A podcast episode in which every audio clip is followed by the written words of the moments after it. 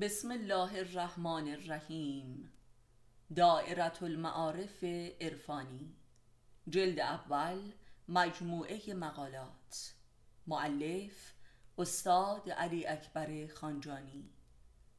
فصل اول فلسفه آدم و حوا. خودشناسی جنسی. یک ادعای زنانه.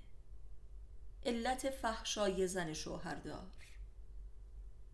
همه زنان مدعی هستند که شوهرشان موجب فحشا و فساد اخلاقی آنها می شوند این ادعا هم درست است و هم نادرست.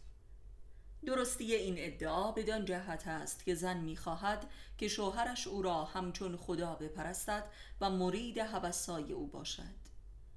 در اینجا دو حالت پیش می آید یا مرد این اراده زن را تحقق می بخشد که در این صورت نهایتا به صورت جاکش و دلال زنای زن خود می شود که طبعا او را به سمت فحشا کشانیده است.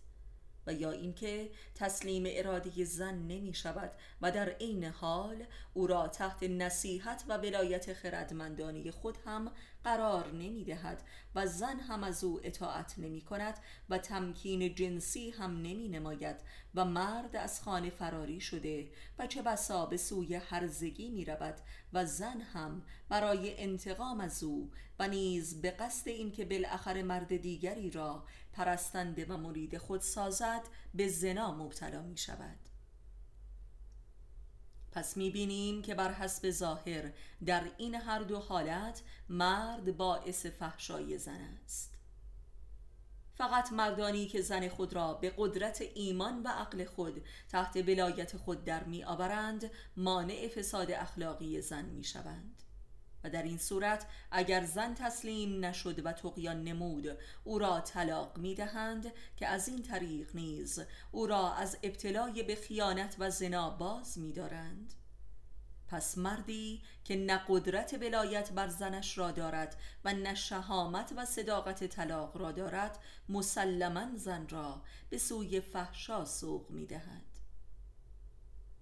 در اینجا یک سوال دینی و معرفتی قابل طرح است به آن اینکه آیا خداوند در آخرت زن را مسئول سرنوشت خود قرار نخواهد داد و فقط شوهرش را معاخذه خواهد کرد؟